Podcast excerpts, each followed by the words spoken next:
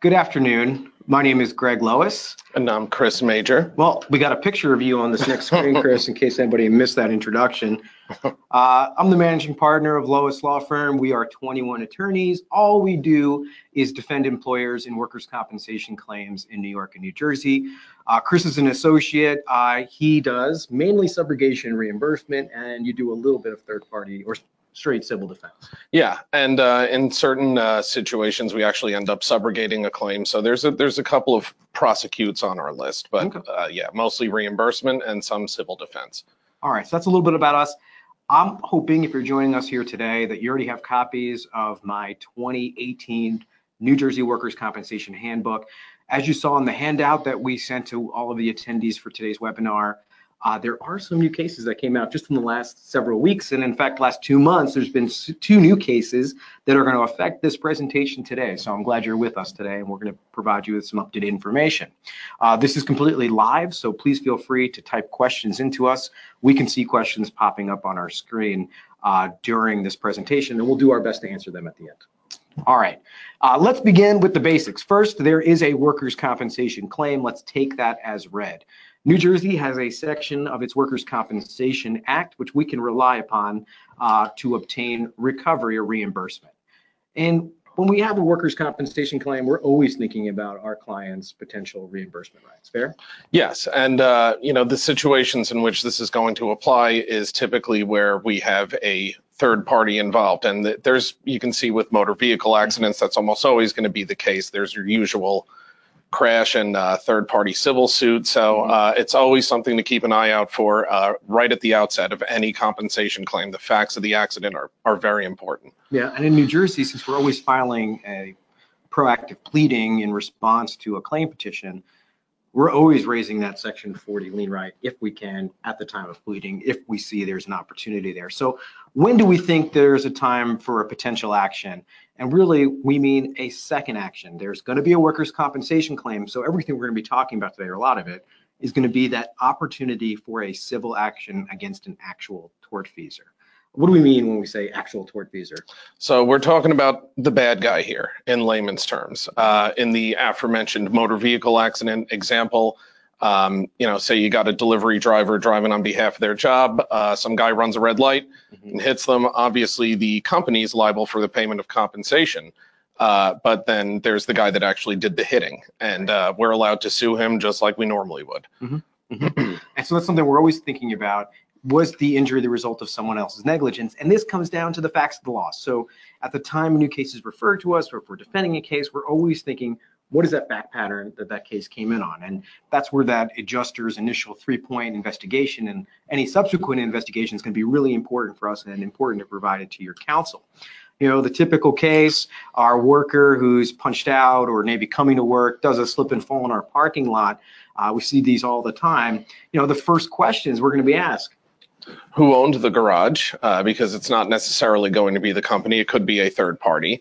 Uh, there's sometimes maintenance companies involved for uh, snow removal, especially with snow and ice removal. We see that a lot mm-hmm. uh, in these outdoor slip and fall cases. Uh, and so it's important to assess at the outset uh, who might be at fault here because it's typically not just the employer with some of these cases. Sure, and hopefully not just the employer. Uh, when we can find that there is a third party who has contributed to that loss, uh, we absolutely can recover, and particularly where the claimant, and we're really talking now about petitioners who have gone out and filed that civil lawsuit on their own, uh, they're going to recover against that actual tortfeasor, and then we're due reimbursement under Section 40 of the New Jersey Workers' Compensation Act. Um, that reimbursement is up to everything, including the cost of litigation, up to the cost of litigation, I should say. So uh, attorney's fees and $750 worth of costs are excluded from our recovery. So that's pretty powerful, and it's pretty easy to apply.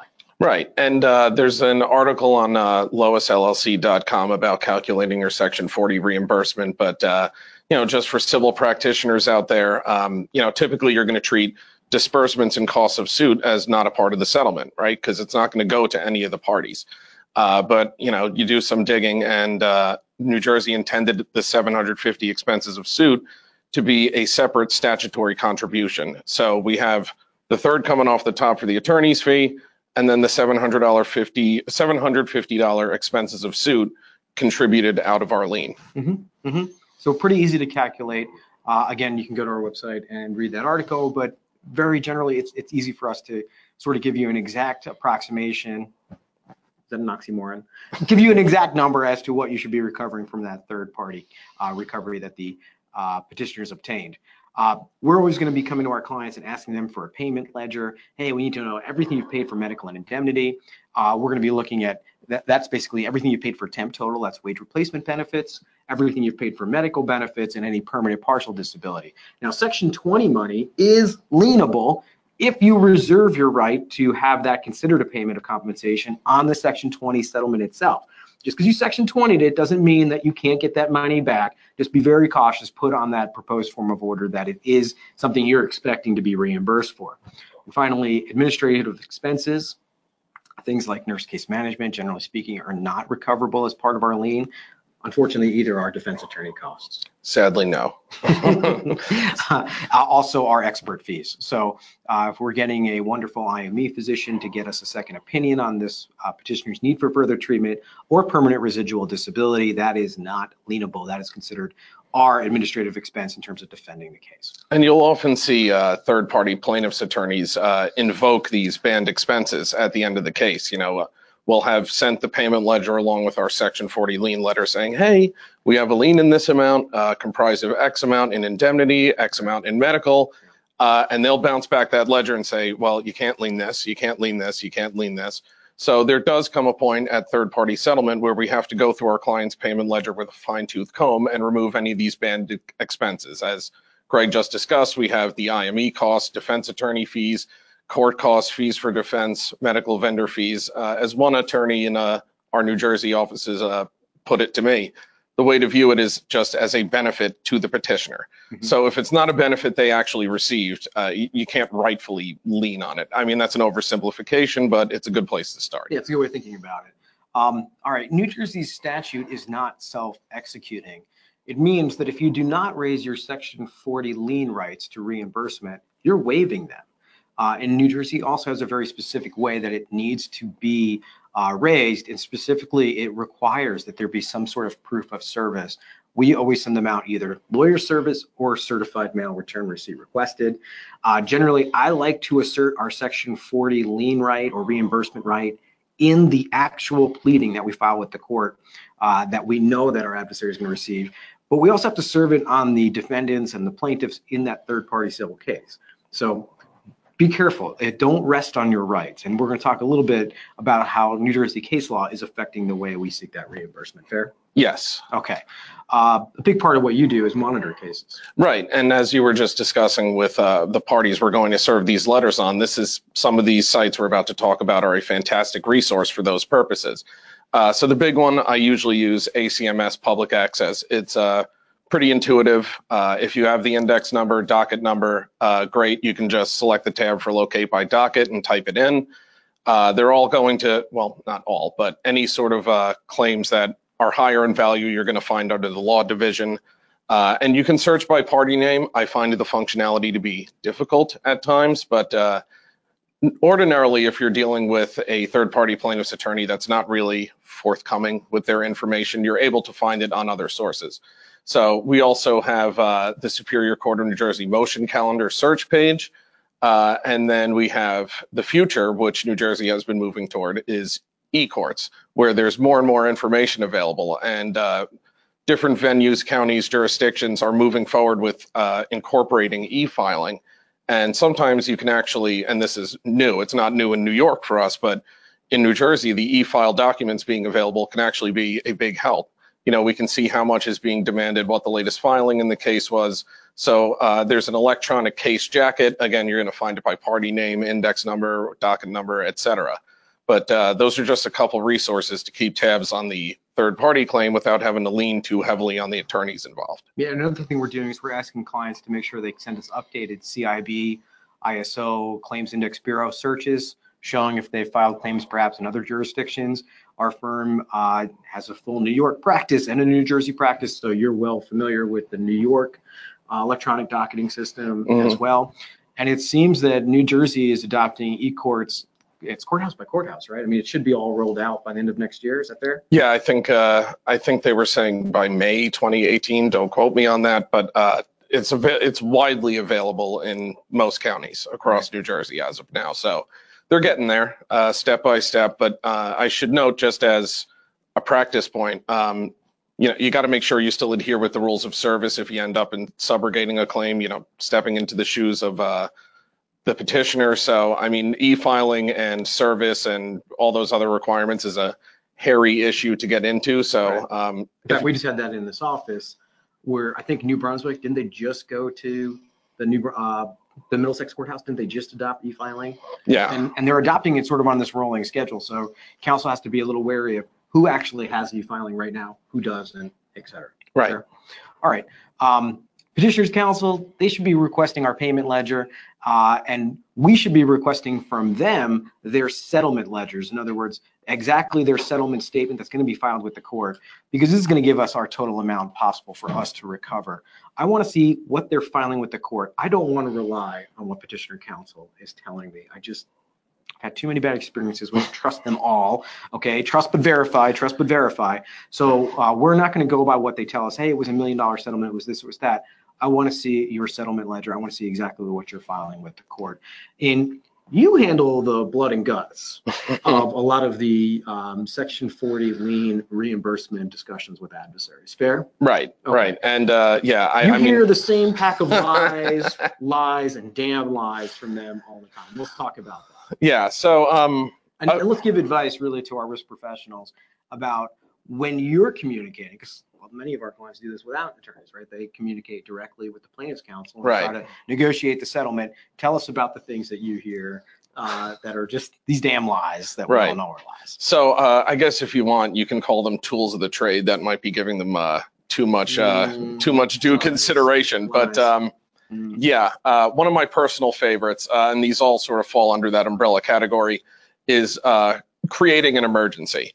So uh, a big one I've gotten a couple times is, uh, you know, it's on for the first uh, settlement conference or mediation. You know, parties are just sitting down at the table, and you get a panicked phone call from somebody going, "The defense carrier's here. They have a ch- check ready. They're going to cut it today. We can walk away. We can settle. You just have to, you know, take a quarter of your lien back." and everyone gets money today? And the, the answer is quite simply no. So you're going to hear stuff like, oh, this case stinks. I have poor liability. Uh, there's not a lot of damages. There's not enough money for my client. Um, you know, I'm not going to accept a dismissal unless we compromise. Um, and we, oh, my personal favorite, we always do a third, a third, a third. And uh, yeah, one thing that uh, a former a former employer told me when I first got started in the law business is uh, as soon as somebody says I've been doing this X amount of years, you can pretty much guarantee that the next thing out of their mouth is going to be a lie. So I've heard four or five times already. I've been doing this so many years, Chris, and it, it always settles for a third, a third, a third. Right. And that's just not true. Right, right. So that's one of those things where there is no statutory rule in New Jersey, regulation, case law, anything that says you have to accept one third of your overall lien. Yeah, sometimes it comes down to that, but it's not actually a thing. Yeah. All right.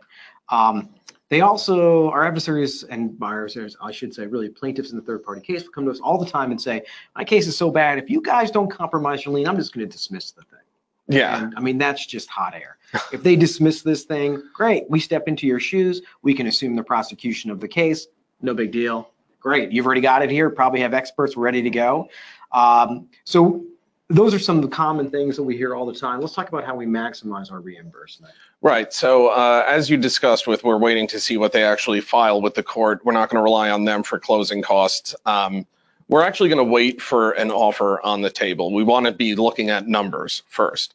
Uh, another favorite move is, hey, can you get your client to consent to a blanket reimbursement percentage? Like if I could just get your guarantee that you'll be good with 35% no matter what happens, we're golden. And the answer is no. Uh, I mean, you always want to make sure you're working with actual numbers. It's important for preserving future rights, which we're going to talk about shortly. Um, but yeah, you're going to wait for an actual offer. Um, and you're not going to negotiate until that offer is on the table. And what's actually kind of interesting is uh, there's a nice little dichotomy of interest as the case progresses, because while it's going along, we want that plaintiff to get as much money as possible. We're rooting for them. We're advising if we actually can help in any of those areas. Uh, and then when it comes to settlement, all of a sudden we're We're adversaries. right. Yeah. So uh, you're going to ask for the costs and the fee arrangement. Again, don't take their word for it. You're going to look for the closing costs that are going to be filed with the court with the stip of dismissal or however they close out the case. Uh, explicitly, when you give your consent, you want to reserve the right to apply a credit toward future payments. Right. You've jumped into the next slide, which is, sure, let's say that they're recovering a million dollars, but we've only expended 50,000 in the workers' compensation case. We've got a huge future credit that we would want to keep alive. Right. And, you know, whatever's, whatever is not expended is conserved. Um, and those credits would be reserved on any section uh, 20 or section 22 settlement we do in the workers' compensation court, uh, as well as uh, could be preserved uh, just in the memorandum of the settlement stipulation that we're doing or the consent to the settlement that we're doing with our adversary. So uh, we like to put everything in writing back and forth. I personally like to do everything in writing. Um, that's one of our practice guides here. The other thing we do here is when you, especially when you get that urgent phone call from the plaintiff's attorney, we've had this experience many times where they say, we're in mediation right now. The judge is calling the number. We just need you guys to consent to X amount of dollars. You know, that's a big moment. And, and typically we don't want to, um, you know, say this out loud, but we do this. Time's on our side. right? Yeah. So there's no need to immediately respond. Let's let the thing air out a little bit, right? We can Right. use time to our advantage and whittle down or use that settlement day opportunity that they're taking to try to maximize the value of their case, to maximize our recovery, which is we can wait them out. We can wait them out. We can sort of stretch out that opportunity there and push them and say, well, I gotta go communicate with my client. You know, we can do things and really use every single leverage point that we have. And this is where that uh, old adage of, you know, uh, making a deal on the courthouse steps comes from. Mhm. I mean, I we've seen several cases, uh, reimbursement cases in New Jersey where uh, we, you know, the case is act. We had one recently where the case was on for a motion to dismiss, and the liability actually was horrible, and the case was going to get booted, and it was the motion was going to be decided on a Wednesday uh, at 11 a.m. and uh, we provided our consent to settle Wednesday at 10 a.m. Right, right. And so you can use time to your advantage uh, and, you know, sort of think about that moment. Now, generally speaking, we appear at the settlement conferences by telephone much more frequently than in person. Uh, But we- that's a, that's a situation where you're going to want your counsel to be sort of on deck for those settlement opportunities.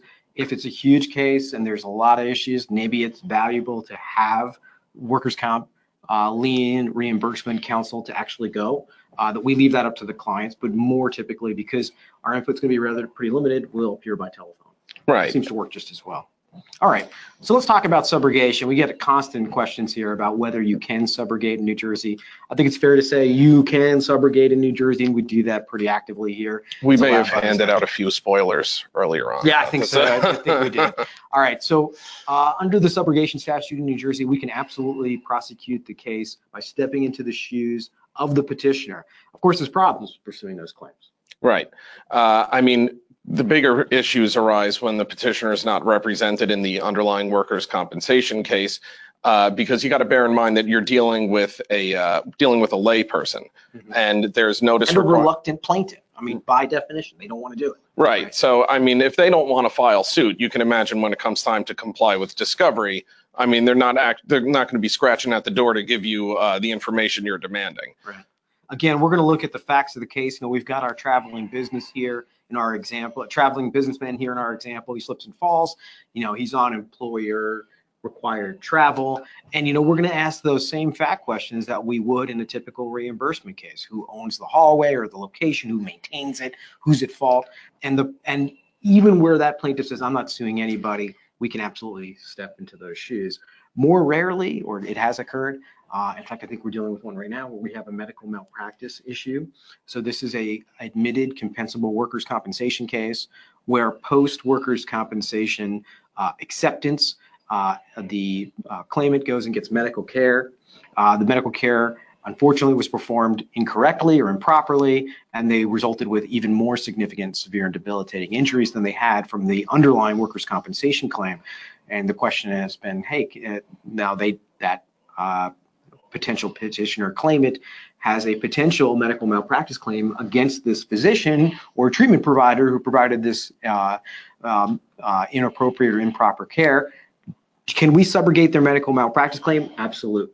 Yes, Absolutely, you can do that. and this is where it's uh, it's important to actually have counsel in your corner as far as protecting your reimbursement rights, because with some of the facts of the case, uh, it can be a little subjective.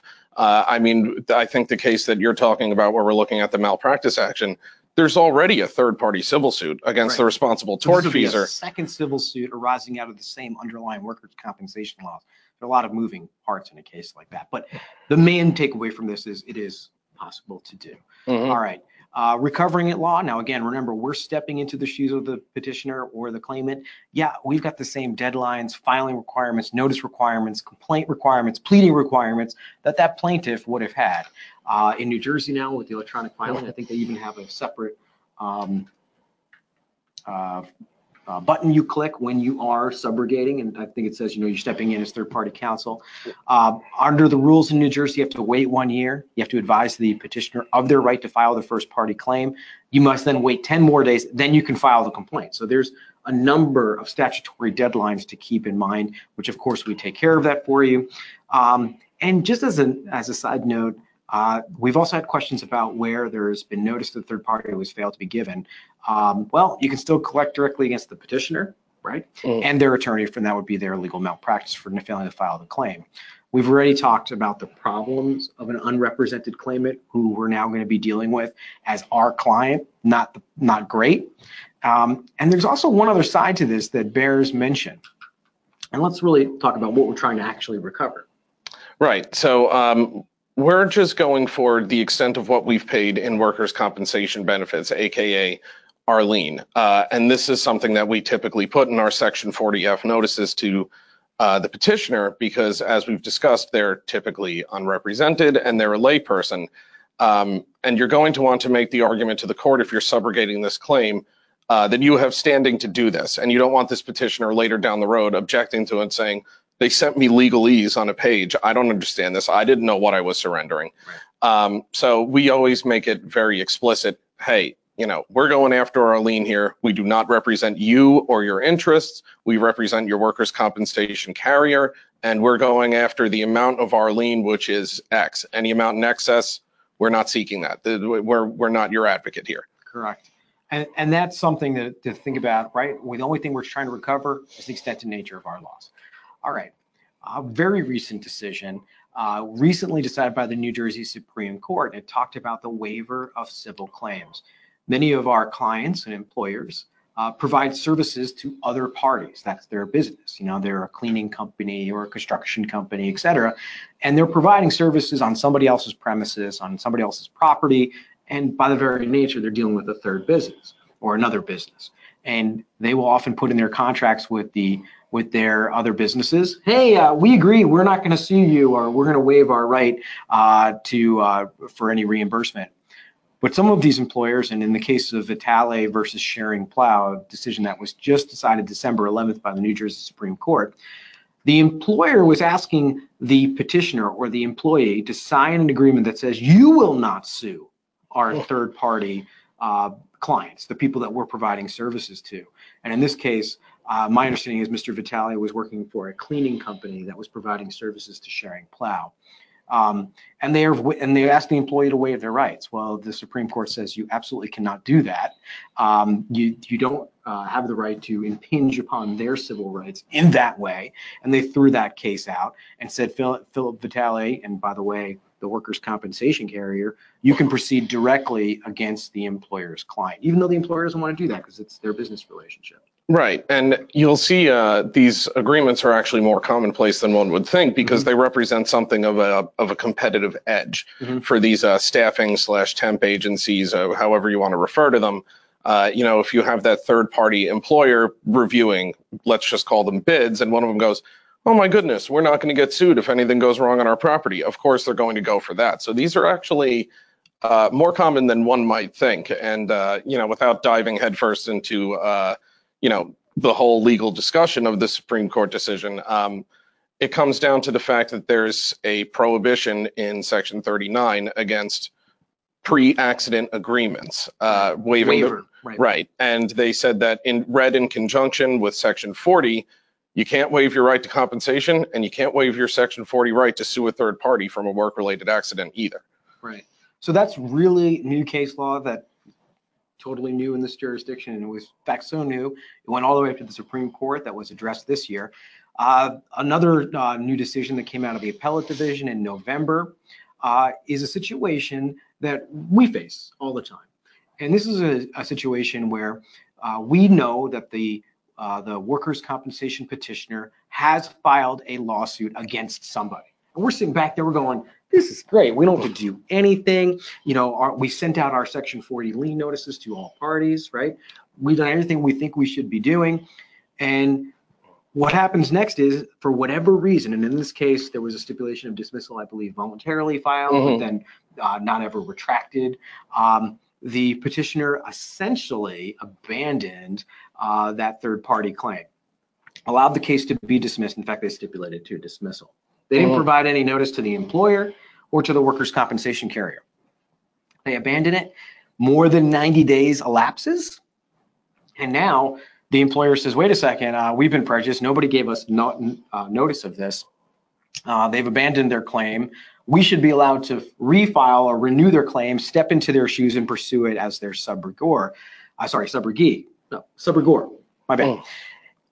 Uh, the case goes up to the appellate division and they say, no, uh, sorry, uh, when the uh, plaintiff abandons their claim, you have 90 days to reinstate it. If you fail to do that within the 90 days, sorry, statutorily, you're out of luck. And that's an interesting uh, decision. And, and the reason I think it's interesting is because the plaintiff in the third party case had no obligation to tell the workers' comp carrier uh, or provide any notice. And they explicitly, in the appellate uh, decision, said they've got no duty to tell you they're doing this. Right. Nothing, Which- nothing in section 40F imposes a notice requirement for this uh, dismissal. Right. So, and, and that's where we're getting the uh, 90 day requirement from is, is subpart F of section 40.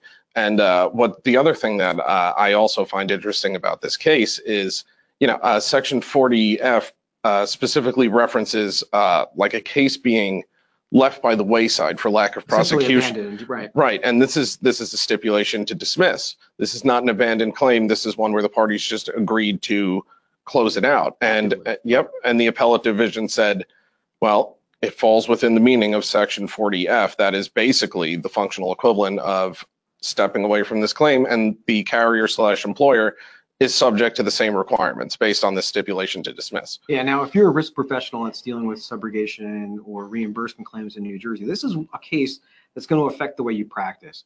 I can tell you that you're definitely going to want to monitor your cases very carefully, and that would be using e-courts or one of the online filing systems. To make sure that case is moving along, that it's not getting dismissed.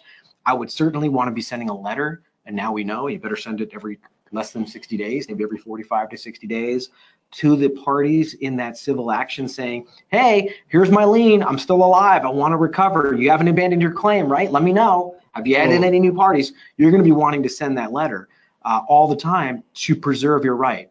In this case, the insurance carrier that brought the claim up to the appellate division really didn't have any uh, good faith effort that they had made to inquire as to whether the uh, plaintiff in that case, Pino, was actually doing anything to continue to uh, preserve or to prosecute their claim. And so they didn't really have much good faith to stand on, I think. Right, and and you can't just uh, the the case also sort of stands for the implicit proposition that you can't just send out your section 40 letter say my right is preserved, my lien is invoked, And good, off a cocktail and, and that's it. Let's just wait for the money to roll in. Right. No, uh, there's active monitoring required, and this is where it's important for uh, defense counsel to be on top of uh, you know the dates, uh, what's going on in the third party case, and I, I personally. Uh, I have no qualms about being a nag. I'm happy to call these people if I can't get the information I want. It's our role. Yeah. Okay, let's go to questions because we're running low on time here, running out of time. Let's take a look at what we got here in terms of questions. Is this possible? I see no actual questions. Well, it is the day after Christmas. Either that or we're just very, very good at explaining. It could be a little bit of both, you know. People could be out there returning their gifts, etc. Um, anyway, thanks for joining us. Um, our next webinar next month is going to be on Medicare issues, I believe. Yep, Medicare secondary payer stuff. So please join us for that. Um, thanks for joining us. Have a happy new year. Bye. Bye bye.